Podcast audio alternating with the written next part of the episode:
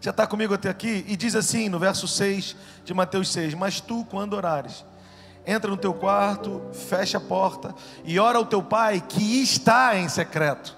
Ele já está nesse lugar. E o teu pai que te vê em secreto, te recompensará. Em público é a versão que eu gosto, que é o meio da corrigida e fiel. Em público. Quando estão comigo?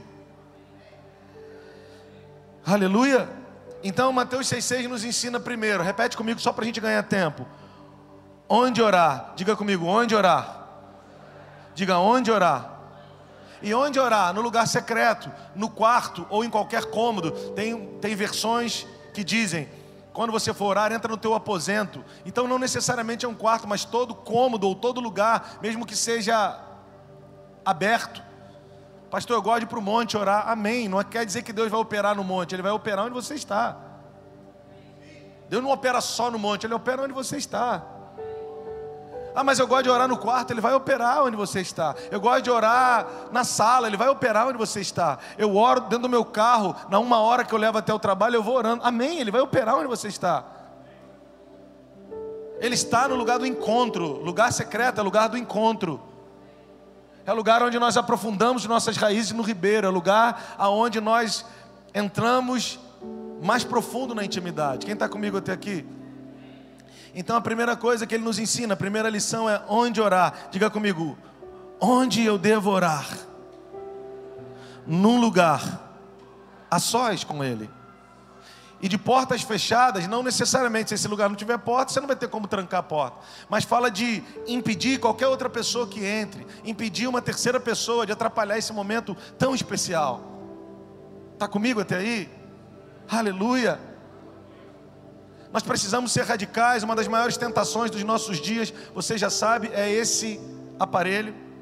Você vai precisar desligar, já não dá mais para negociar isso. Antigamente, acho que até um ou outro conseguia, mas não dá para negociar. Vai ter que desligar, vai ter que deixar do lado de fora. Para poder entrar no lugar a sós com o Senhor, para poder rasgar o coração. Porque quando a gente entra no lugar secreto com o Senhor, a nossa humanidade gritando, gritando, gritando, gritando. Mas depois de um tempo a sós com o Senhor, a nossa humanidade baixa a bola. Aqueles inimigos que do lado de fora a gente via como gigantes, a gente já consegue dizer: não, cara, eles não são tão grandes assim. São inimigos, são opositores, mas eu vou contra eles, eu vou vencê-los. Antes de entrar no lugar secreto, eles causam um certo pavor na nossa alma atribulada, amedrontada. Mas depois que estamos a sós com o Senhor, nós saímos para dizer aquilo que nos amedrontava: você vai ter que cair. Você precisa e vai cair porque eu sei o que meu pai pensa a meu respeito, eu sei o que meu pai disse e diz ao meu respeito. Então, se nós queremos ser amigos do Senhor, esses são dias em que nós vamos precisar restaurar o lugar secreto. O lugar secreto é questão de vida ou morte hoje para nós. Por que, que é lugar de vida ou morte, pastor? Porque na oração a Escritura diz: Jesus ensina a orar dizendo: Pai, o pão nosso de cada dia nos dá hoje. Você já me ouviu falar isso algumas vezes. Se ele está orando pelo pão do dia, está orando primeiro de, com, de comer o pão, é porque a oração é mais importante do que pão. A oração é a alimentação espiritual do Filho de Deus. Eu e você precisamos nos nutrir do pão do céu, para que não morramos raquíticos, para que não morramos desnutridos. Esse é um tempo que nós vamos precisar nos nutrir do pão do céu, comer do pão do céu. Precisamos nos fortalecer, nos robustecer a partir da nossa comunhão com o nosso Abba Pai. E depois todo, todo o demais vai ser acrescentado. Depois todo mais vai ser alinhado. Quem está comigo? Então Mateus 6,6 nos ensina onde orar e com que coração orar. Com que coração orar? Com coração de filho. Porque Jesus ensina teu pai que te vê em secreto você não vai entrar, eu declaro isso, no teu lugar de oração, com a mente que, que você está indo rezar para um ídolo, para manipular a mão de um ídolo. Em nome de Jesus, as religiões pagãs, diz a Escritura no verso 8 aqui do capítulo 6 que os pagãos, eles pensam que eles vão ser ouvidos porque eles repetem muito. Sabe, vamos orar dez vezes a oração do Pai Nosso, cem vezes. Não, isso não tem efeito, isso não tem poder de eternidade. Não tem a ver com entrar no quarto, repetir repetir. Tem a ver com no primeiro momento entrar no quarto e dizer: Pai, cheguei.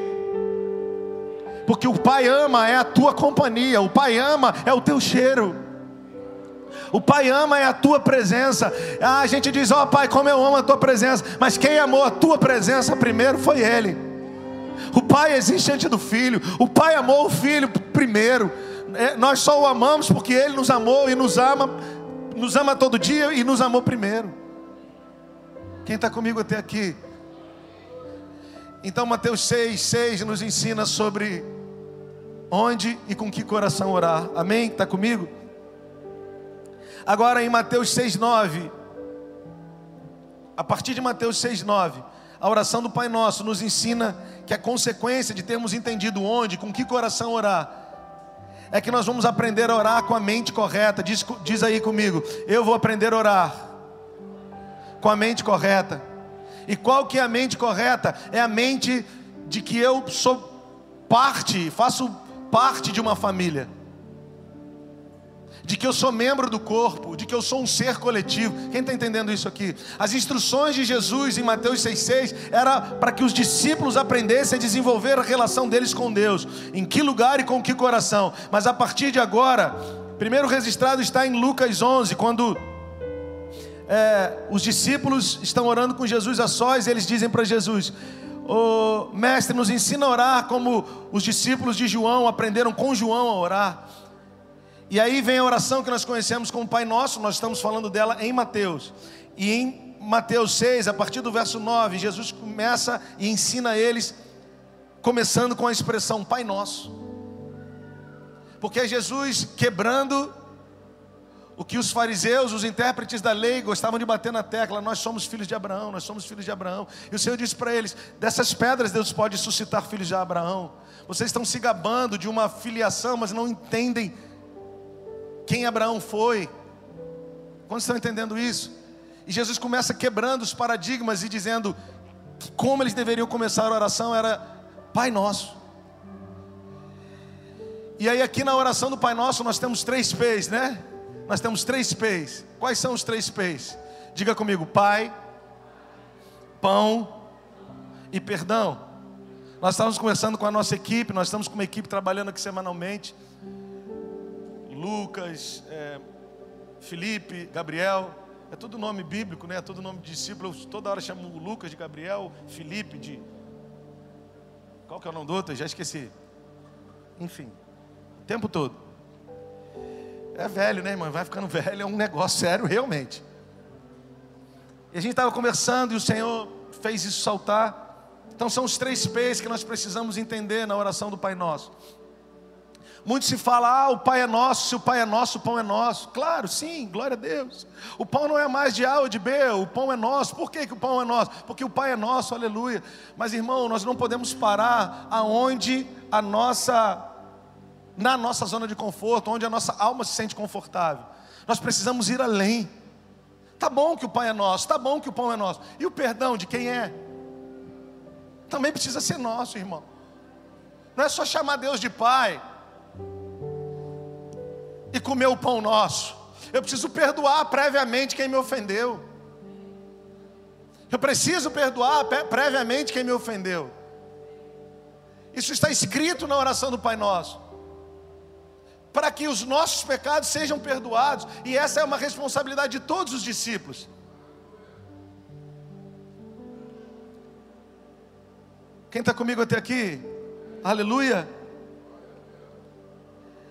Então, porque eu disse que a oração do Pai Nosso nos ensina a termos uma mente coletiva, uma mente de comunitária, entendermos que somos corpo. Porque a oração é toda pautada na primeira pessoa em plural. Nós, nós, nós, nós. Você já me ouviu repetidas vezes falando. Toda vez que você ouviu eu gritando muito dentro de você, a minha necessidade, eu vou pagar as minhas contas, eu isso, eu aquilo. Satanás está te discipulando para você ficar a vida inteira andando pelo mesmo caminho. Deixa eu te falar uma coisa. Nunca mais se esqueça do que eu vou te falar. Quando o Faraó achou, agora voltando lá em Êxodo, quando o Faraó achou que o povo estava ocioso, olha aqui para mim. Se arrependa se você disse que você é o nome da sua profissão ou da sua atividade remunerada. Eu sou isso, sabe como é a minha vida? Eu trabalho diferente dos outros. Se você falou isso, irmão, se arrepende hoje. Senão você vai passar a vida inteira sendo isso, e isso não é o que você é. Você não é bancário, você não é engenheiro, você não é pastor, Você é filho, irmão. Por mais que você esteja bancário, esteja pastor, esteja profeta, e se amanhã você não tiver, você vai, vai entrar em depressão? Ah, hoje eu não estou mais pastor, vai deprimir, vai morrer? Não, eu sou filho, cara, embora hoje não estou fazendo o que fazia, trabalhando no que trabalhava, mas eu continuo sendo filho, cara. Ele me ama incondicionalmente, cara. Nada pode me separar do amor dele, nem altura, nem profundidade. Então para de colocar desculpa naquilo que você ainda não entendeu. Colocar barricada, se justificando, dizendo que você é. Não, a minha profissão é diferente, por isso que eu não consigo, é por isso que eu não. Para, porque senão você vai ficar escravo dessa profissão a vida inteira. Para, brother. É um conselho de amigo para você. É por isso que o Senhor nos abençoa no ministério, porque nós não nos sentimos donos da unção, donos do ministério, nós somos filhos, irmãos. Nós somos filhos, cara. E aonde nós aprendemos isso? Aprendemos no lugar secreto, com o coração correto. No lugar secreto, com o coração correto, Ele nos ensinou a sua mente. E qual que é a mente de Deus? É nos responsabilizar enquanto filhos pela família. Se você não oferta pela família de Deus, você ainda não é um filho maduro, irmão. Se você ainda não dizima pela família de Deus, você ainda não é um filho maduro, irmão.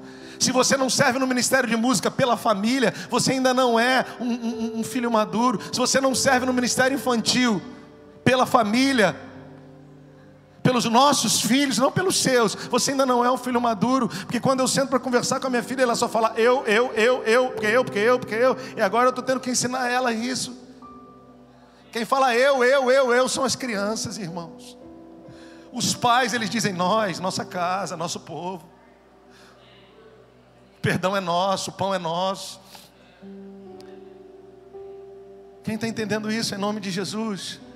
Então em Mateus 6,6, o Senhor Jesus nos ensina onde com que coração, e na oração do Pai Nosso, o Senhor Jesus nos ensina com que mente devemos orar. Então quando você for entrar no seu quarto, você vai orar no lugar certo, que é o lugar secreto, com o coração quebrantado de filho, mas com a mente coletiva, dizendo: Deus é nós, Pai, ou somos nós. Não tem a ver comigo, não tem a ver com o que eu quero alcançar, tem a ver com quanto mais você me entregar, mais eu reparto com a minha geração. Para para pensar, irmão. Para para pensar como estão as tuas finanças. Para para pensar como estão as tuas emoções. Em nome de Jesus, larga logo esse lugar de que você colocou as suas desculpas. Ah, ninguém vem aqui pagar minha conta. Deixa eu te dizer uma coisa, nunca mais diga isso, porque eu já disse isso também e travei a minha vida durante um tempo na minha durante um tempo na minha jornada. Até que o Senhor me fez lembrar onde eu estava preso. E tive que orar. Eu já contei isso para você aqui. Eu fui dizer em casa: quem sustenta essa casa sou eu, se eu não trabalhar. E a minha casa travou. As obras que a gente fazia, estava fazendo, travou, as finanças travaram. E um dia eu fui orar e o Senhor me lembrou. Ele falou: Lembra daquela frase? Aquela frase te travou, Rodrigo. É você que cuida da casa, é você. Eu falei: Não foi isso que eu quis dizer, mas foi o que você disse. Então cuida aí, vai lá. Eu me arrependi e falei: Não, Senhor, não, não sou eu. Eu trabalho cooperando com o que você está fazendo.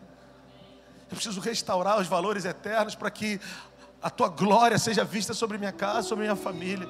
E esses são dias, irmãos, de restauração do lugar secreto. Nós precisamos voltar para o lugar secreto, porque nós estamos perdendo algumas batalhas muito fáceis, que é só falta de uma hora por dia de oração no mínimo. Eu quero declarar sobre a sua vida que se você restaurar o lugar secreto, você vai sair para viver as suas maiores vitórias. Nós precisamos entender que se nós queremos ser amigos de Deus, nós vamos precisar tratar o lugar secreto, que é o local do encontro, que é o lugar do encontro, como lugar especialíssimo na nossa vida. Que é o momento em que Deus vem ter conosco, como ele fazia com Adão em Gênesis 3. Ele vinha ter com Adão. Por isso que quando Adão não estava lá naquele lugar, ele disse onde você está. O Senhor está gritando o seu nome no lugar secreto, dizendo: Eu já cheguei, eu me acostumei a vir aqui todo dia te encontrar. Hoje você não veio, cadê você? Eu não quero saber de outras coisas, não precisa me pedir nada, eu quero só te ver, deixa eu te ver primeiro. Mas aí quando o Senhor vai no lugar do encontro, você não está lá, e aí ele não pode caminhar com você, em te fazer amigo dele. Quem está comigo nessa noite? Então, só para fixar, repete comigo. Mateus 6,6. Diga Mateus 6,6. Me ensina onde e com que coração. Mas a oração do Pai Nosso me ensina com que mente. Diga, me ensina com que mente devorar. Diz, mente coletiva. Amém? Você está comigo até aqui? Aleluia. Então, se eu quero ser amigo de Deus, a primeira coisa que eu preciso observar é que eu preciso priorizar o lugar secreto. Se o teu lugar secreto, se você está negligente com relação ao teu lugar secreto, deixa eu te dizer, esse é o tempo para você restaurar. Deixa eu te falar uma coisa, pastor, mas às vezes eu entro no lugar secreto, eu não sinto a presença de Deus, irmão, em nome de Jesus. A presença de Deus não é para quem sente, é para quem crê, irmão. Aleluia. A Escritura diz que quem crê vai ver a glória do Senhor. Você crê e caminha nisso, que Ele vai encher o ambiente. Pastor, mas eu não, ele, eu, eu não estou conseguindo sentir. Não, irmão, você não trabalha por sensação, você se move por fé, irmão. Então, em nome de Jesus, você não precisa sentir, você precisa saber que Ele está. Você precisa saber que Ele deseja te encontrar ali.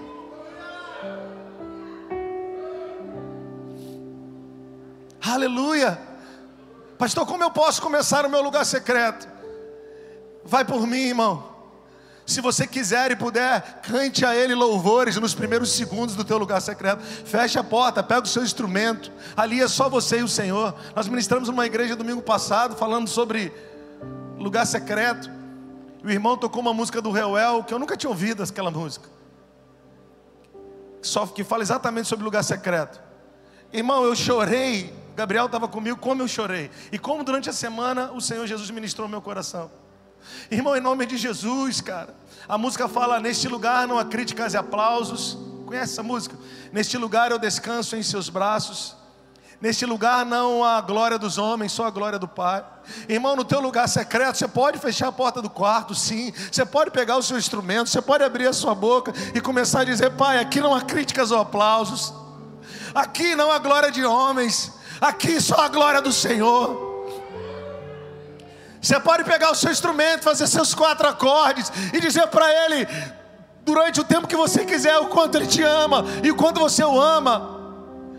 Dizer, Pai, eu reconheço o seu amor por mim, mas eu quero te entregar o meu. Eu quero dar a você o meu, eu quero te encorajar a isso. Você vai ver que nos primeiros minutos ah, virá sobre ti uma leveza, virá sobre ti uma paz, virá sobre ti um gozo. E no primeiro momento você não conseguia entrar, mas no segundo momento você não vai conseguir sair, cara. Aleluia, levante as suas mãos, acredite em mim. Deus está procurando amigos para revelar segredos. E se eu quero ser amigo do Senhor, eu preciso dar o primeiro passo. É priorizar a minha comunhão com Ele. É priorizar o lugar secreto. Você está comigo?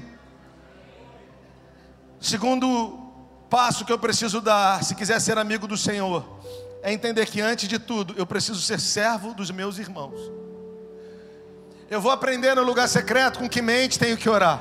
E aprendendo com que mente tenho que orar, porque toda oração está na primeira pessoa em plural. Nós, nós, nós. Pronto. O Senhor nos ensinando, você deve orar assim, você deve interceder assim, você deve viver dessa forma. Você deve viver para interceder pelos seus irmãos. Você deve viver para servir seus irmãos. Então, segundo, o segundo passo que a gente precisa dar, a segunda coisa que a gente precisa entender, que a gente precisa fazer, se a gente quer ser amigo do Senhor, é entender que Ele nos ensina a sermos coletivos, coletivo, nos ensina a sermos família, exatamente para que a gente possa servir nossos irmãos. Sabe por quê? Abra aí comigo em Gênesis capítulo 22 verso 5. Ele quer que nós sejamos servos dos irmãos. Naquele episódio que Jesus lava os pés dos discípulos, né, Daniel? Daniel estava conversando conosco e falando sobre isso, eu fui muito impactado. Os discípulos ficaram perguntando sobre qual deles era o maior, porque possivelmente eles estavam fugindo, eles estavam fugindo de lavar os pés dos outros. Porque culturalmente, os maiores jamais lavariam os pés dos outros. Só lavava o pé do outro o servo, o menor da casa. O anfitrião jamais faria isso, né, Daniel? Tampouco o rabino, ou o rabi, o mestre, jamais faria isso. Então os discípulos ali estavam querendo se livrar de lavar os pés uns dos outros. Pergunta, pergunta quem é o maior dentre nós. E Jesus quebra a banca e diz: entre os homens é assim, o menor é que vai lavar o pé do maior. Mas no reino de Deus, no reino do meu Pai, não é assim. Eu estou na mesa para servir vocês. Eu estou como quem serve. É o que há anos atrás um grande homem de Deus ministrou sobre o poder da toalha. Não necessariamente tem a ver com a gente fazer no final, botar um monte de bacia aqui, eu já participei dessas coisas. Eu não sou muito fã disso, porque não tem a ver com repetir o ato que Jesus fez. Tem a ver com se nutrir do mesmo coração. E não necessariamente servir é só colocar uma bandeja e entregar os irmãos. Porque servir à mesa é fácil. No dia da ceia, você pega a sua bandeja e vem. Agora, servir na mesa é que o que é o que Jesus quer de nós. Você já sabe, já me ouviu falar, a gente vai lá para o livro de Atos dos Apóstolos, os sete diáconos, homens cheios do Espírito, foram levantados pelo Senhor para servir à mesa na igreja primitiva. Mas eles não serviam só à mesa, eles serviam na mesa. Esse é o grande desafio. Você quer servir à mesa sem se envolver com a mesa? Você quer dar aula de quê, macho? Você quer estender a bandeja para quem? Não tem a ver com isso, tem a ver com se envolver com a vida da igreja. Pastor, eu tenho dificuldade. Claro que você tem dificuldade, que você ainda está preso em momentos da tua infância, em momentos da imaturidade. Você precisa amadurecer e você precisa criar um ambiente de harmonia entre os irmãos. Você está esperando alguém te convidar para alguma coisa que você quer. Você não está promovendo jantar de reconciliação entre irmãos. Você não está fazendo, irmão. Então você não entendeu o porquê ora a oração do Pai Nosso. Você não entendeu com que mente o Senhor quer que você saia do lugar de oração para fluir na sua vida. Nós buscamos mexer nos, nos nossos próprios tabuleiros existenciais.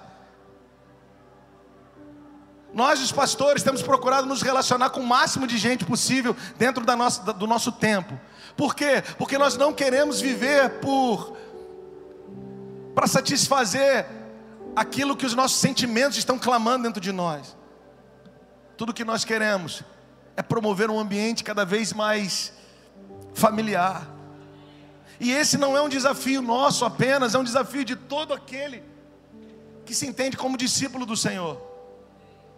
Então, se nós entendermos isso, olha só, deixa eu te falar em nome de Jesus. Você não vai só servir a bandeja na mesa.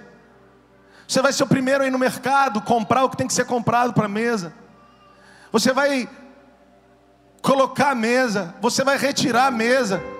Você vai servir o copo na mesa, você vai ouvir o problema do irmão na mesa. Você vai ajudar a restaurar o coração do irmão na mesa, porque não tem a ver com o que você quer, tem a ver com o lugar de maturidade que você chegou. Quem está entendendo isso até aqui? Então a segunda coisa que eu preciso entender é que eu preciso ser servo dos irmãos. Por quê, pastor? Porque ser servo, repita comigo se você puder. O servo é o primeiro estágio de alguém que quer ser amigo. Ser servo é o melhor, é, é, é a porta de entrada. Ser servo é mesmo o primeiro passo que a gente precisa dar. Eu quero ser servo dos irmãos. Aleluia. Agora eu preciso pensar com você aqui, com base em Gênesis 22, 5. Diz assim: Disse Abraão aos seus servos: Fiquem aqui com o jumento, enquanto eu e o rapaz vamos subir, vamos até lá. Depois de adorarmos, voltaremos. Depois de adorar, voltaremos.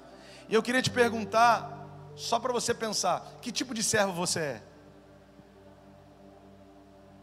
Porque eu li esse texto só para te dizer sobre dois tipos de servos e entramos no último ponto. Que tipo de servo você é? Porque ser servo vai ter prazo de validade, é o primeiro passo, mas chega uma hora que o Senhor Jesus não quer mais te chamar de servo, Ele quer te chamar de amigo.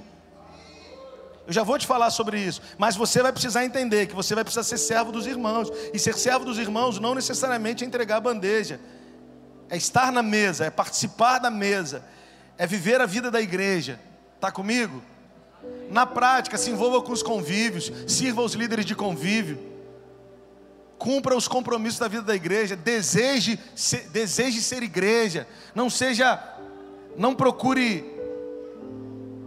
porque a gente pensa que, que, que sermos corpo, sermos família, tem a ver com estarmos juntos, não tem a ver com estarmos juntos, tem a ver com conseguirmos sermos um. Esse é um desafio, mas precisa ser a nossa meta, precisa ser o nosso objetivo.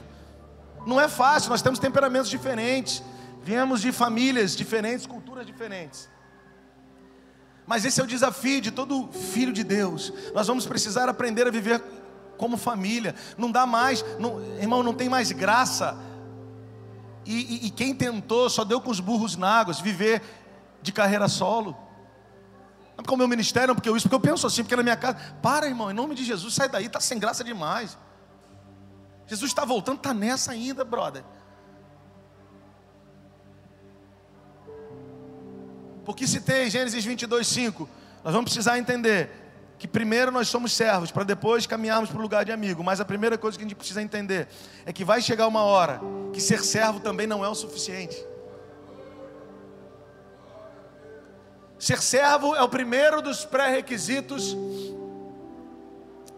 Aliás, é o segundo. Primeiro, devocional, lugar do encontro. Segundo, é no devocional, é no lugar do encontro que ele me dá uma mente coletiva, me ensina sobre ser família, sobre ser corpo, e aí eu vou para o segundo passo. Qual que é o segundo passo? O segundo passo é aprender a servir os meus irmãos. Mas, mas preciso entender que chega uma hora que só que servir os meus irmãos, é, só servir os meus irmãos, não vai me habilitar a entrar no próximo estágio. Porque aqui, no, no, no caso aqui de Abraão, o Senhor disse para ele: servos, eu não vou comentar jumentos porque eu não quero ser pesado, já comentei isso com pastores.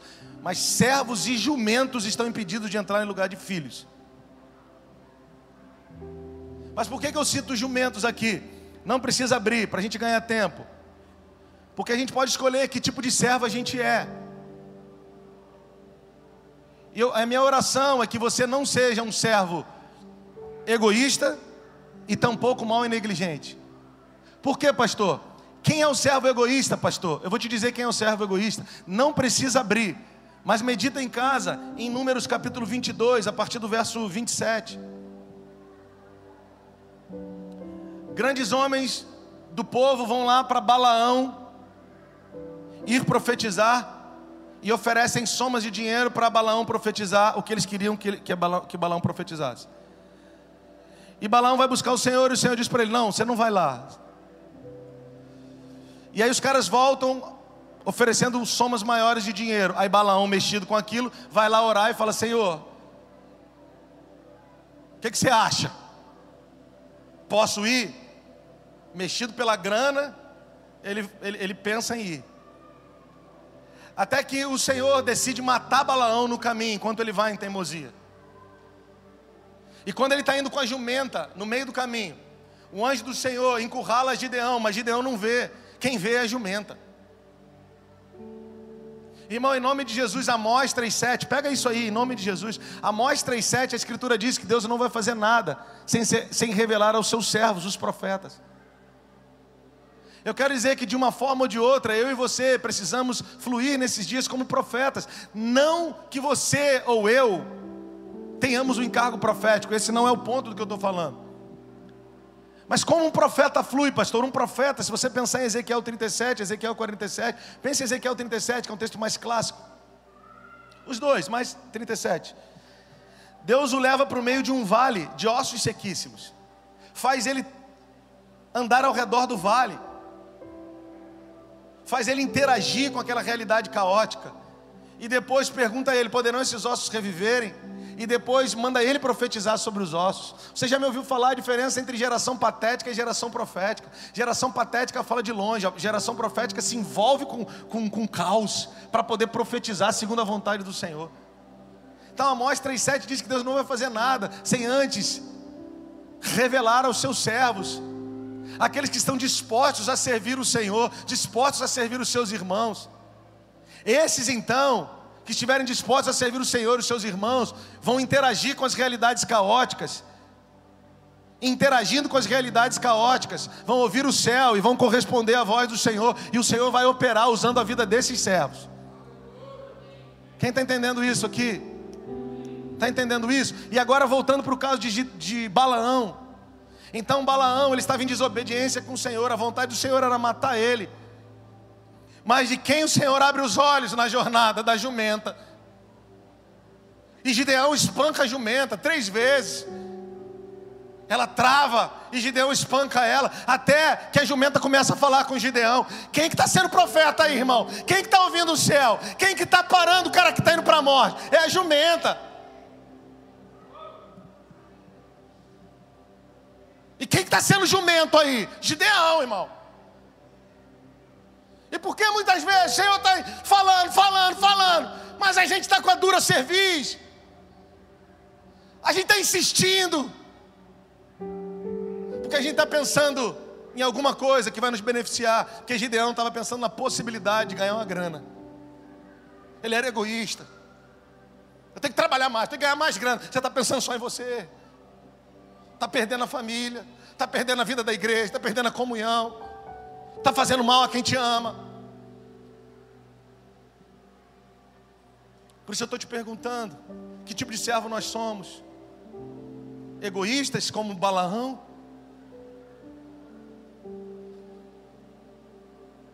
E Balaão estava tão louco que ele começa a falar com a jumenta como se a jumenta fosse homem. A jumenta fala assim com Balaão: eu te carrego esses anos todos, cara. Você está doido? Alguma vez eu neguei te carregar, velho?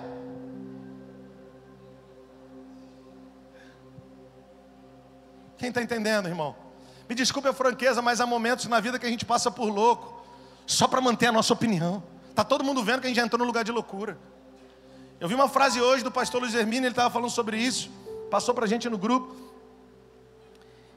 que um médico numa clínica psiquiátrica disse alguma coisa do tipo: se os meus pacientes entendessem o que é perdão, possivelmente no dia seguinte o hospital psiquiátrico estaria vazio. Esses são dias que nós precisamos recobrar a sobriedade,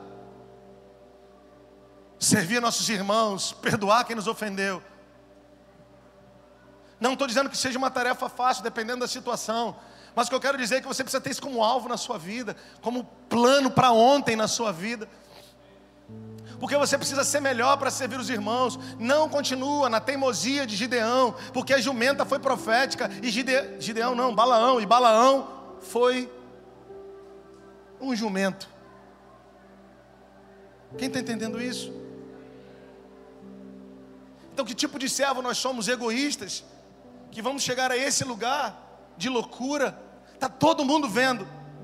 Tá todo mundo vendo. Mas o cara quer manter a pose até o dia que Deus pega ele. Ou, primeiro, nós queremos que tipo de servos nós somos? Egoístas ou mal e negligente? Mal e negligente, a gente volta lá para Mateus 25, que a gente está falando esses últimos domingos na parábola dos talentos. Ou mal e negligente, irmão, em nome de Jesus, a gente bate no peito para dizer que é servo, mas por muitas vezes nós somos egoístas e agimos igual jumento, como Balaão agiu. E outros que não estavam nem contados entre aqueles que nós iríamos ouvir, Deus levanta para falar com a gente. Às vezes uma situação inusitada, fala, cara, não acredito, isso aí parece a jumenta de, de Balaão falando. E não é que Deus está usando, cara. Às vezes a palavra do Senhor ela vem de pessoas, de situações que a gente jamais imaginou que viria. Porque aqueles que deveriam ouvir estão seguindo o seu próprio caminho. E Deus vai usando quem Ele quer usar. Quem está comigo até aqui? Por causa do egoísmo do servo. Mas que tipo de servos nós somos? Egoístas ou maus e negligentes? negligente é o que rejeita a instrução. O negligente é o que rejeita a obediência. E Jesus falou isso para o cara na parábola dos talentos: servo mau e negligente. Por quê? Porque ele era cheio de argumentos. Ele era cheio de argumentos. A proatividade era a, a proatividade dele era em se defender, a proatividade dele era em se esconder, a proatividade dele era em se justificar. Em nome de Jesus, cara. E ele vai querer dizer para o Senhor, dar desculpas ao Senhor, por que que ele enterrou o talento. Irmãos, em nome de Jesus, todas as desculpas que nós elaboramos para dar para o Senhor, todas elas vão cair por terra. E esses são dias que nós vamos precisar de honestidade diante dele e dizer: Não, eu não quero ser tido como servo mau e negligente. Fiquei magoado o que aconteceu na outra igreja, agora estou aqui trancado. Fico falando de pastor na rede social, irmão. Desce desse lugar, irmão, senão Deus vai te pegar, velho. Por que, pastor? Pastores são intocáveis? Não, muito pelo contrário. Muito pelo contrário. Os que ensinam vão receber maior juízo, diz lá em Tiago. Muitíssimo pelo contrário. O que nós precisamos fazer então, pastor, nesses dias? Entender o que carregamos do Senhor, é segundo a capacidade, e, e, e precisamos então trabalhar isso para que isso seja melhor para servir nossa comunidade, para que isso seja mais puro para servir nossos irmãos. Se eu quero ser amigo do Senhor, eu preciso entender que eu preciso ser servo dos meus irmãos, mas não egoísta, não mal e negligente. Sabe por quê? Porque o mal e negligente, ainda falando sobre o mal e negligente, ele é pior do que o egoísta. Por quê? Porque ele se desqualifica no início, no básico, no fundamental. Vou te explicar. Quando o Senhor entregou os cinco, os dois talentos e depois entregou um ao outro, o que recebeu cinco e o que recebeu dois correram imediatamente para multiplicar. E o que recebeu um abriu a terra e enterrou. Irmão, em nome de Jesus, Deus está te dando uma oportunidade na escala no serviço da igreja. É o início da tua trajetória como servo. Não acho que você é um grande servo do avivamento, não. É só o início, irmão. Deus está te dando oportunidade no ministério de louvor da igreja. Não acho que você é um servo poderoso do avivamento. É só o início, irmão. Deus está te dando a oportunidade de servir no ministério infantil. Agora eu sou um professor mor do avivamento. Oh, é só o início, filho. Só que tem gente, Anderson, que se desqualifica no início. Sabe como? Dá desculpa. Ah, eu, eu, eu sei que tu eras severo. Não dá para dar desculpa. No início, ainda por cima. Balaão ainda estava num determinado momento. Mas tem gente que já perde a oportunidade de servir os irmãos no início, cara. Em nome de Jesus, irmão, se arrepende, restaura. Seja o primeiro a chegar. Vai por mim, seus filhos vão fazer a mesma coisa que você. Vai por mim em nome de Jesus. Aleluia. Pastor, mas meu lar está destruído. Eu quero declarar que haverá restauração sobre sua casa. Mas não vai haver restauração porque você é pentecostal e fala assim. Vai haver porque você está se posicionando nesses dias. Vai haver porque você está dizendo essa palavra é boa, ela é digna de aceitação. O cara da parábola que tinha um era o que tinha menos. Cheio de desculpas. E o que ele ouviu do Senhor foi: tira esse, tira desse, dá o que tem dez.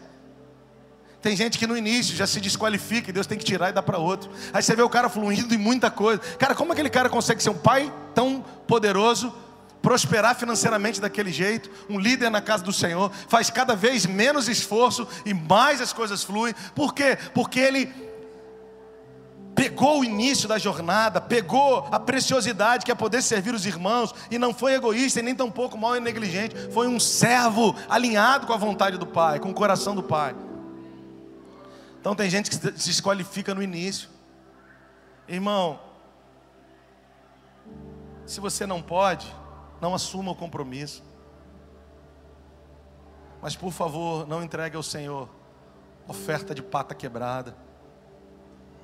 Não faça como Caim. Se não puder ser o melhor, não entregue. Mas também não faça desculpa, faça disso desculpa para se esconder. Você pode, olha para você. Olha o teu corte de cabelo que bonito que é. Olha o teu óculos que lindo que é. Olha a sua roupa, tá chique hoje. Você está com saúde, né, irmão? Você está bem, né, irmão? com todas as lutas, você está de pé, respirou hoje, né, irmão? Não, em nome de Jesus, irmão. Esses são dias que nós vamos ter que servir os nossos irmãos do jeito de Deus. Aleluia. Então, o segundo passo que a gente precisa dar se a gente quiser ser amigo de Deus é ser servo dos irmãos, mas não servo egoísta e não servo mal negligente. Agora, para a gente terminar, Você quer mesmo ser amigo de Deus? Quantos querem aqui? Quantos querem aqui ser amigos de Deus? Oh, aleluia.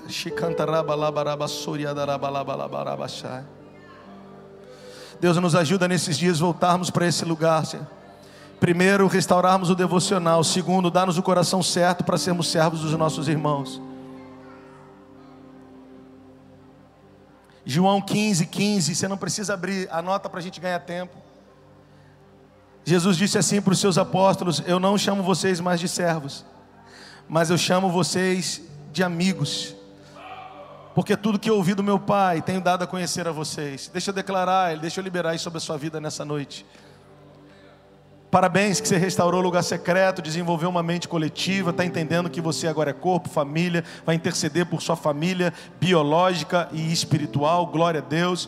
Já entendeu que é servo, não pode ser egoísta e nem mal e negligente, tem que ser servo com o coração correto, glória a Deus. Quando você entende isso, você está se habilitando para ouvir o Senhor dizer para você. Agora que você entendeu que tipo de servo que eu quero que você seja. Agora que você tem servido seus irmãos com coração puro, para que a família cresça, para que a família se desenvolva. Eu não chamo mais você de servo, eu quero te chamar de amigo. Eu creio que esses são dias em que o Senhor está procurando homens e mulheres que Ele possa confiar. Eu vou abrir só um pouquinho aqui meu coração para você, rápido para a gente terminar. Uma das coisas mais difíceis para nós. Júlio está aqui, Rafael está aqui, Daniel, Mastrângelo, os pastores. Nelson está em viagem com a Tati. Uma das coisas mais difíceis para nós pastores é termos amigos. Porque a nossa humanidade é julgada o tempo todo como se a gente tivesse que ser robô. O tempo todo, o tempo todo. Todas as pessoas no mundo podem ficar nervosas, esbravejar, falar alguma coisa que não devia, mas os pastores precisam ser perfeitos. Graças a Deus, eu nunca paguei de perfeito para você.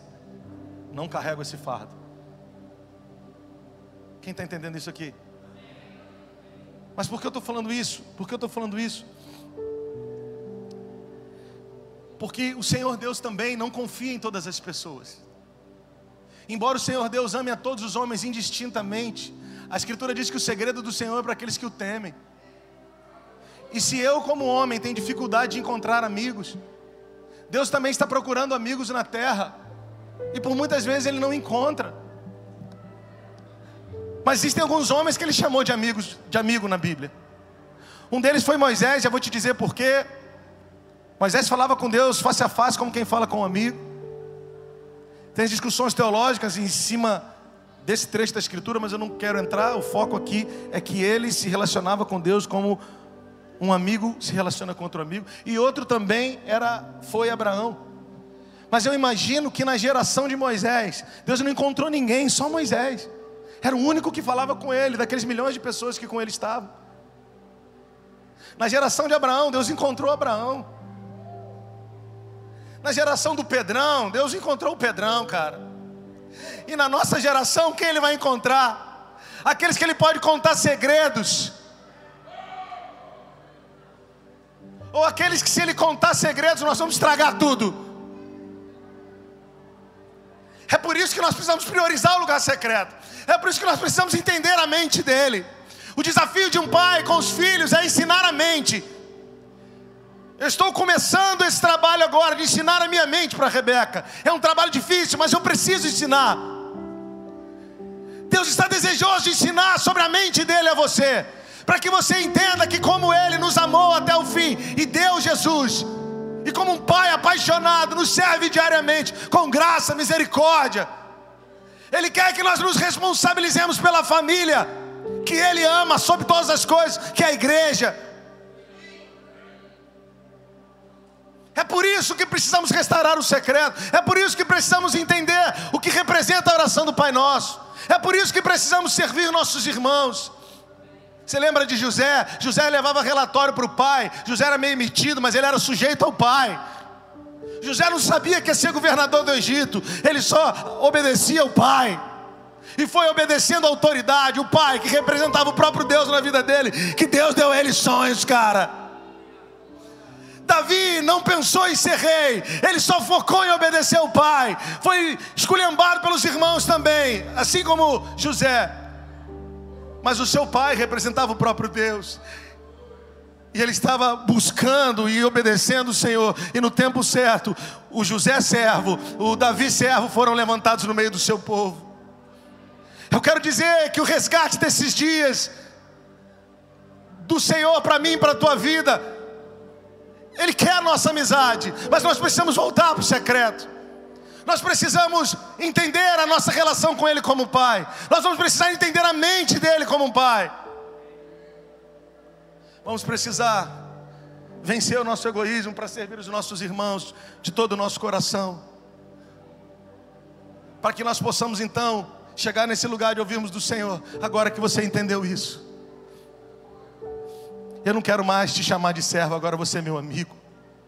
Você começou como servo, era a forma que eu tinha para ver se eu podia confiar em você. Mas agora você é meu amigo. Você é aquele que eu quero revelar coisas que as pessoas não sabem ainda. O nome disso é revelação, é o que revela a aproximação. Eu vou falar com você sobre coisas que vão acontecer. Ele encontrou Noé na geração de Noé, ele encontrou Davi na geração de Davi, ele encontrou Abraão na geração de Abraão, e ele está procurando por mim, por você. Ele quer revelar coisas à nossa geração, mas ele está procurando gente que, se ele contar, não vai estragar tudo. Quantas vezes a família ficou maculada, família biológica ou espiritual, porque alguém que se dizia nosso amigo saiu do nosso meio e disseminou contenda entre os irmãos. Por muitas vezes nós nos tornamos inimigos no meio da família, porque queremos toda hora dar a nossa opinião e ela soa muito mal. Nossa opinião, ela não tem tanto valor assim, se ela tem a ver com a nossa autossatisfação com a nossa autodefesa. Agora, se a gente vai argumentar em torno do perdão, da restauração, da palavra, eu não tenho que comentar com outro, tenho que ir direto na pessoa, eu preciso ir direto ao irmão. Não vai no terceiro, volta no irmão. Pastor, se ele não me entender, não interessa. Você está indo nele, você está fazendo o que a Escritura manda. Você vai ganhar seu irmão, cara. Aleluia, como vocês estão entendendo? Porque nós precisamos trabalhar para o corpo, nós precisamos trabalhar para a família. Está comigo? Vamos lá. Está comigo? Para a gente terminar, você já me ouviu dizer que proximidade não é o mesmo que intimidade. Pastor, mas eu fui criado naquela comunidade, proximidade. Pastor, mas eles são meus primos, proximidade. Pastor, mas eu trabalho há 10 anos naquela empresa, proximidade. Proximidade é convivência, intimidade é compartilhamento de coração. Proximidade nem sempre nós podemos evitar, mas intimidade nós precisamos ser intencionais. Você pode conviver 10 anos do lado de uma pessoa, mas escolher ser íntimo dela ou não é um direito que você tem. Agora, se isso vale para nós enquanto homens, imagina para Deus. A gente tem a falsa ideia de que Deus confia em todo mundo. Não precisa abrir, só anota. João 2, 23 e 24 diz assim: não esquece mais esse versículo. João 2, 23 e 24 diz assim: Estando ele em Jerusalém pela Páscoa durante a festa, muitos, vendo os sinais que ele fazia, creram no seu nome. Mas Jesus mesmo não confiava neles, porque conhecia todos.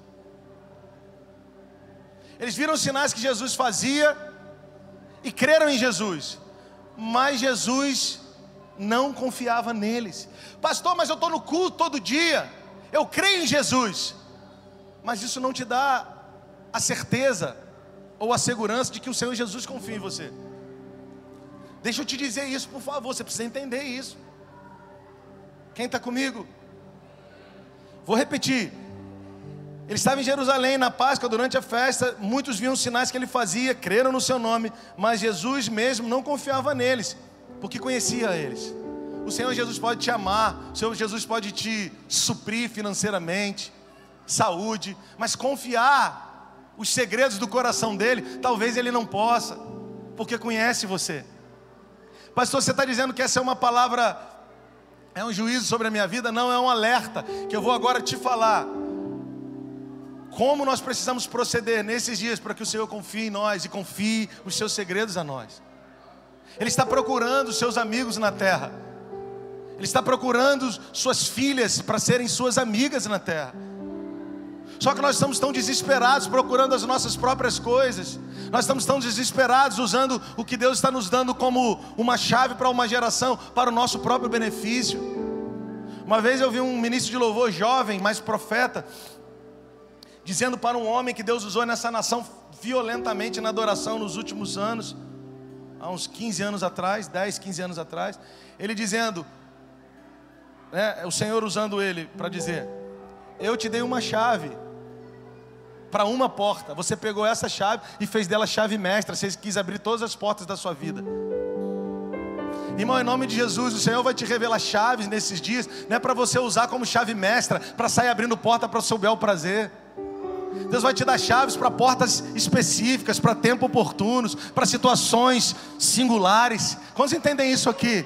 A chave da libertação da sua família está chegando ou já está com você, mas não usa ela para o seu benefício próprio.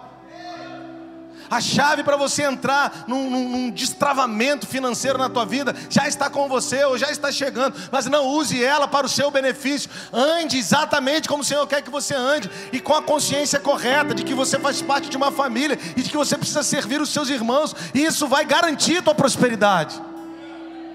Aleluia, você está comigo até aí? Jesus não podia confiar neles, pastor. E o que eu preciso fazer então? Para que o Senhor confie em mim e que eu seja amigo dele. Não precisa abrir. Êxodo 33, 11, você pode anotar. E Êxodo 32 e Êxodo 33. E Êxodo 33, 11, a Escritura diz que Deus falava com Moisés face a face, como quem fala com um amigo. No 33, 11. No, no 33, fala dessa expressão que eu vou falar agora, que eu uso aqui com vocês sempre mencionando Êxodo 32. Que Deus chega para Moisés, falei isso no treinamento ontem. Que Deus chega para Moisés e diz: Ô oh, Moisés, eu vou matar esse povo. E Moisés diz: Faz isso não. Faz não, Deus. Porque senão os egípcios, os povos ao nosso redor, vão dizer que você tirou o seu povo para matar no deserto, no caminho. Faz não. Sabe o que Deus falou? E Deus fez de novo, falou de novo, conversou isso de novo com ele em Êxodo 33. No 32 e no 33. Moisés falou a mesma coisa. Sabe o que o Senhor disse para Moisés? Tá bom, eu vou fazer o que você disse. Irmão, deixa eu te falar. O radical da palavra autoridade é autor, só dá autoridade o autor. Autoridade sobre a sua vida não tem a ver com o que você quer fazer, tem a ver com aquele que te fez e te deu autoridade para que você seja aquilo que ele te fez nascer para ser. Fora disso, você não vai fluir, não vai prosperar. Agora, no contexto de Êxodo 32, Arão viajou na maionese, o povo, você já sabe, já nos ouviu falar, e quis se insurgir contra a autoridade de Moisés. E aí Deus no alto da montanha diz para Moisés: Ô oh, Moisés, olha lá o teu povo, eu vou matar eles, vou fazer isso. E Moisés diz: Não faz não, Deus. E Deus diz: Tá bom, eu não vou fazer. Em nome de Jesus, deixa eu dizer para você, e no verso 11 de 33 diz, de Êxodo 33, diz que Moisés falava com Deus face a face, como quem fala com um amigo. Olha aqui para mim, você quer autoridade sobre a sua vida? A autoridade Deus só dá para os seus amigos. Você quer autoridade? Ele só vai dar para os seus amigos. Você quer ser amigo? Então entenda a oração de Moisés. Quando Moisés vai orar ou, ou dialogar com Deus, ele diz: não faz não. Lembra do pacto que você fez com Abraão, Isaac e Jacó? Olha aqui para mim. Moisés falou de que aqui com o Senhor? Da família. Quando você for orar, não fala de você não, fala da família, para ver se Deus não atende. Quando você for orar, fala da família biológica, fala dos seus filhos, da sua esposa, mas fala da família de Deus. Porque ali Moisés estava intercedendo pelo seu povo era o seu povo. E ele estava dizendo: Deus, lembra do que você prometeu para Abraão, Isaac e Jacó, que você daria, ou prometeu para Abraão, que daria a ele um filho, que seria pai de muitas nações, e através desse filho as nações da terra seriam benditas? E aí Deus, tá bom, eu vou fazer o que você disse. Sabe que nossas orações não são atendidas? Porque a gente está buscando o nosso próprio interesse. Mas se a gente orar pelo interesse de Deus, Ele vai atender as orações. Sabe que as nossas orações não são atendidas? Porque a gente não sabe quais são os interesses de Deus. Se a gente soubesse, a gente oraria segundo a vontade dele. João 15 fala sobre isso. Se vocês estiverem em mim, as minhas palavras estiverem em vós, vocês vão pedir o que vocês quiserem e vai ser feito. Claro, nós vamos pedir o que a gente quiser, segundo as palavras dele que já estão em nós. Você quer ser amigo do Senhor, você quer ter autoridade? Passa a orar pela igreja. Passa a orar pela família de Deus. Passa a servir a família de Deus. Passa a se comprometer com a família de Deus. Aí os demônios baterão em retirada quando você chegar. Aí as enfermidades baterão em retirada quando você chegar. Aí os ambientes vão começar a mudar quando você começar a abrir a sua boca. Aleluia! Vamos entender isso aqui nessa noite. Esse texto eu queria que você abrisse para a gente fechar. Só para você entender. Gênesis 18, 17 a 19, a gente fecha.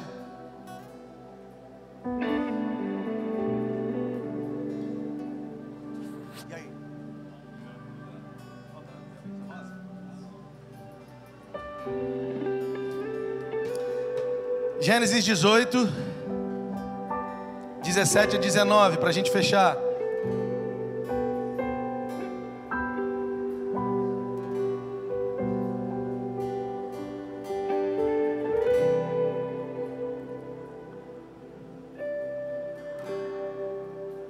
Olha que coisa linda.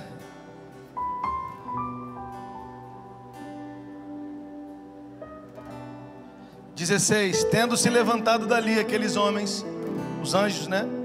Para Sodoma e Abraão ia com eles, para os guiar, para os encaminhar. E disse o Senhor através do anjo, né?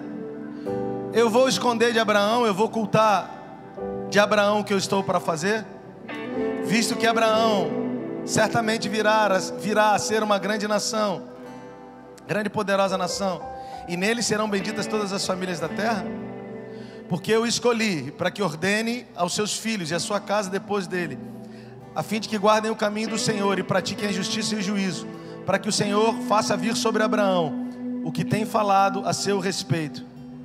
Presta atenção, para a gente terminar.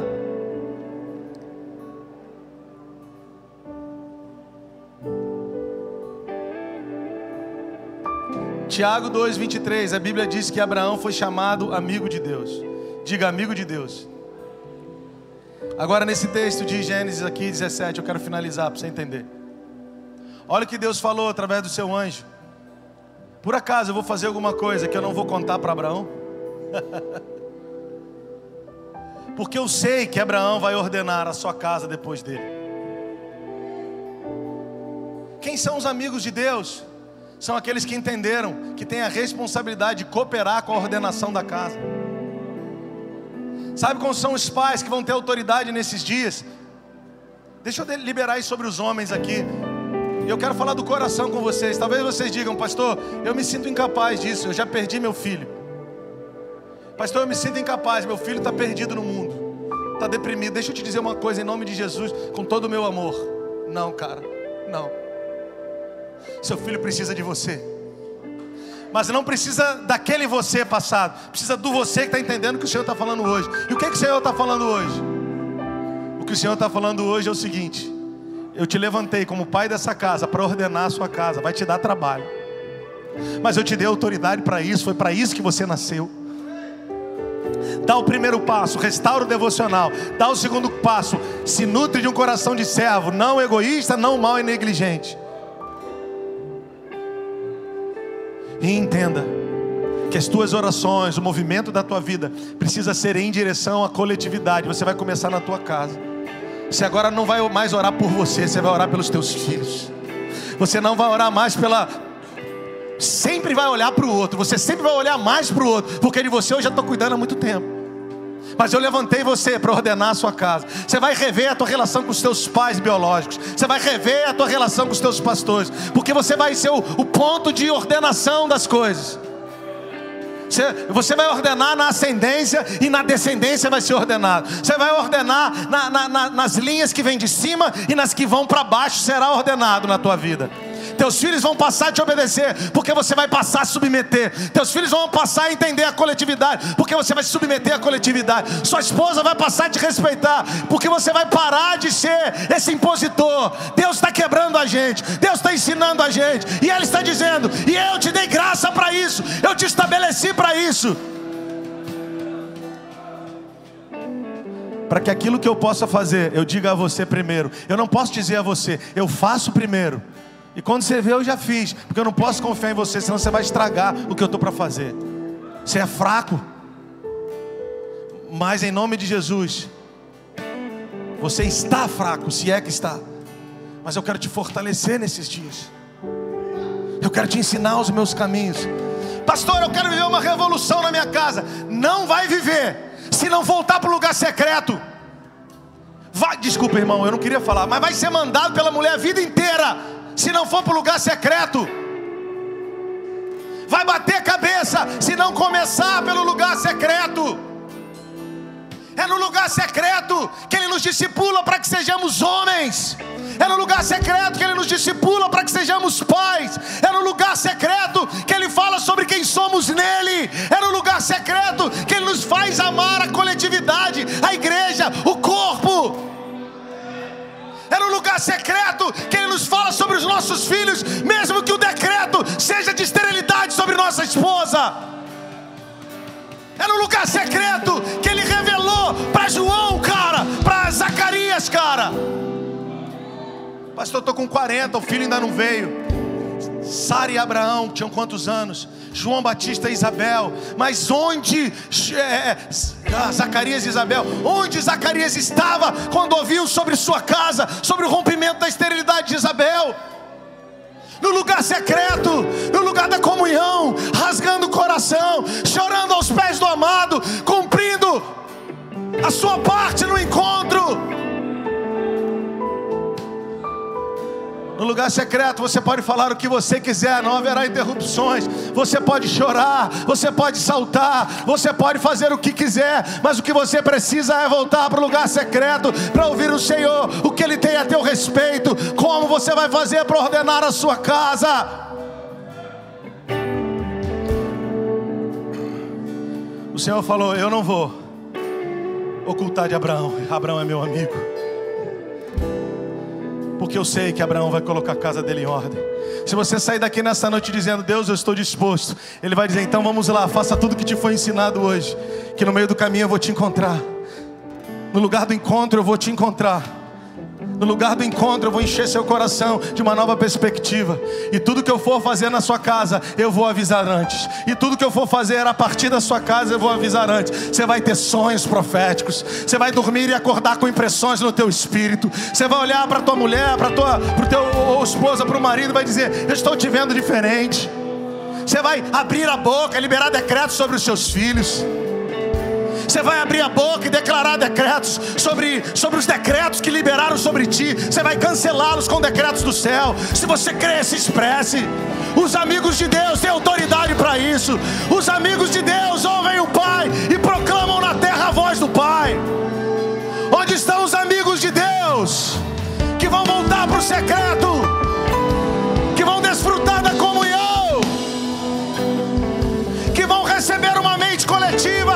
servir os irmãos e interceder pela família. E o Senhor vai dizer: tudo que eu quiser fazer na sua casa, na sua região, no meio do seu povo, eu vou falar com você, Rodrigo, Júlio, Daniel, João.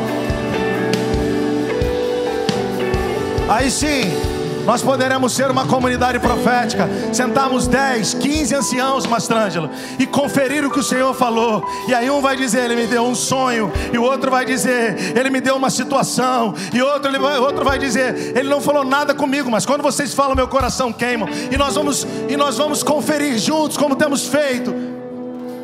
E vamos andar assertivamente, e a família vai viver a benção do Senhor. Quando estão entendendo essa palavra nessa noite, nós precisamos terminar. Fique de pé no seu lugar. Onde estão os amigos do Senhor? Onde estão as mulheres que vão dizer: Eu também quero, pastor? Volta para o seu lugar secreto, irmã. Eu falei isso aqui uma vez. Uma irmã trouxe os véus aí, final do culto, falou: Foi para mim, pastor. Cadê seu véu, filha? Volta para o seu quarto, essa dança doida que, que Deus recebe como um pai apaixonado, pode dar para Ele. Volta para o seu quarto e dança extravagantemente para o seu pai. Quem tem filha menina sabe, eu sou apaixonado por minha filha, cara.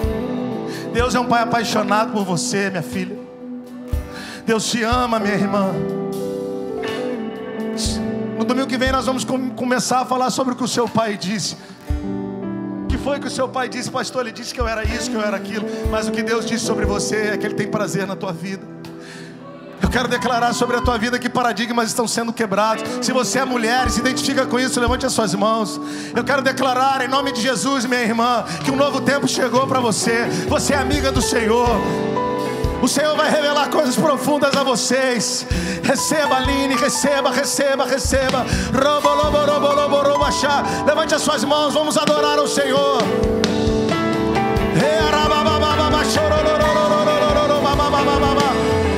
Se você crê, se expresse, se expresse. Onde estão os amigos de Jesus? Onde estão as amigas de Jesus nessa noite? Se você está aí,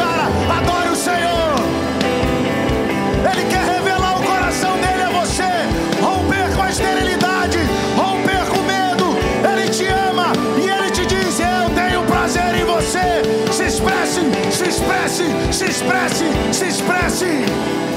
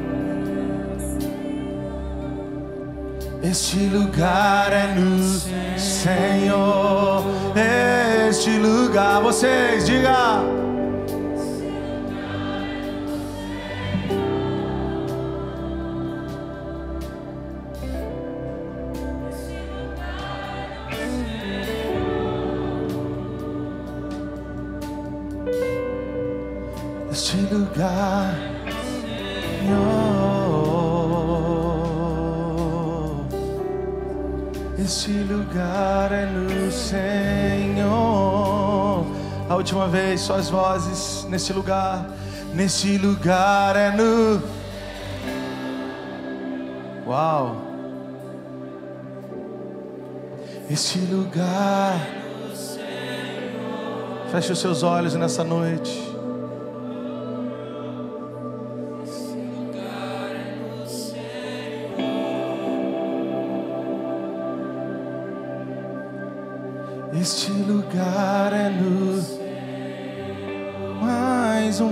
As vozes, este lugar, este lugar. Feche os seus olhos, levante as suas mãos nessa noite. Eu quero liberar sobre sua vida. O Senhor te ama. Tem muita coisa que Ele está fazendo. Ele vai te acordar nessas noites para te contar. O Senhor está dizendo para pessoas: Eu te trouxe aqui nessa noite porque eu estou com saudade de você no lugar do encontro. Eu quero voltar a falar como eu falava com você. Mas eu te procurei algumas vezes lá e você não estava. Mais uma vez, este lugar, este lugar, este lugar. Aleluia, aleluia. Eu nem comecei a fazer na tua liderança. Você já se perdeu nos sentimentos, mas eu estou te curando. Mas eu estou te curando. As palavras ainda estão vivas sobre a tua vida. Você ainda é o cara que eu escolhi para essa, essa função. A liderança que eu coloquei sobre você está viva. Eu tive que te parar um pouco, seu coração estava endurecido, ferido, mas tudo isso foi para te forjar, você não entendeu. Mas eu estou te curando. Robiada, candaraba, lava, lava, lava, choriara, lava, Receba nessa noite. Receba nessa noite. Receba nessa noite. Levante as suas mãos e adore o Senhor. Enquanto você adora, receba cura. Essa depressão não é sua. Sai agora em nome de Jesus. Esse medo de amanhã sai agora em nome de Jesus. Essa esterilidade não vai ficar fazendo, não vai fazer você chorar de dor, vai fazer você chorar aos pés do teu amado. Diga para o Senhor: Senhor, está aqui o meu ventre, está aqui a minha vida. E se tu me deres um filho, eu devolverei a ti, Senhor.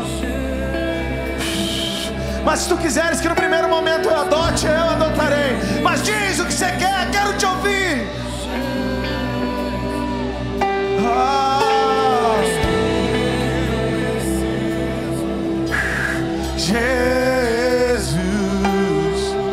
tu és tudo que eu preciso.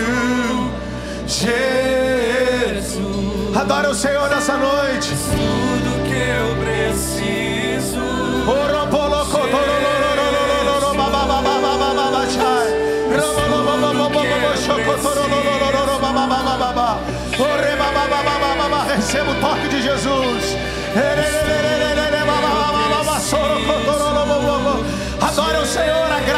Nesse lugar.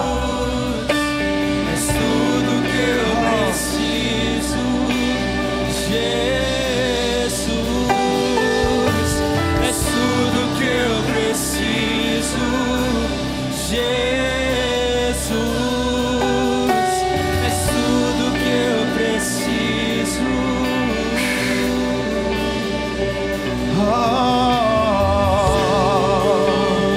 receba, receba.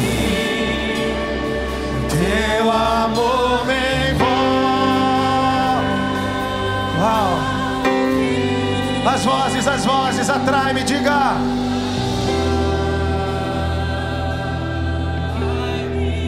Para o teu lado.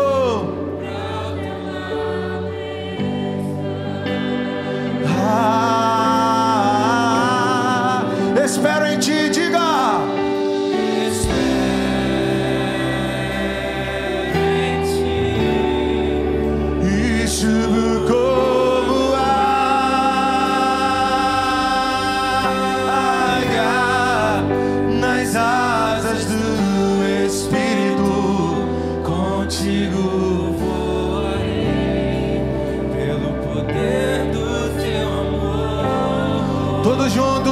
ti.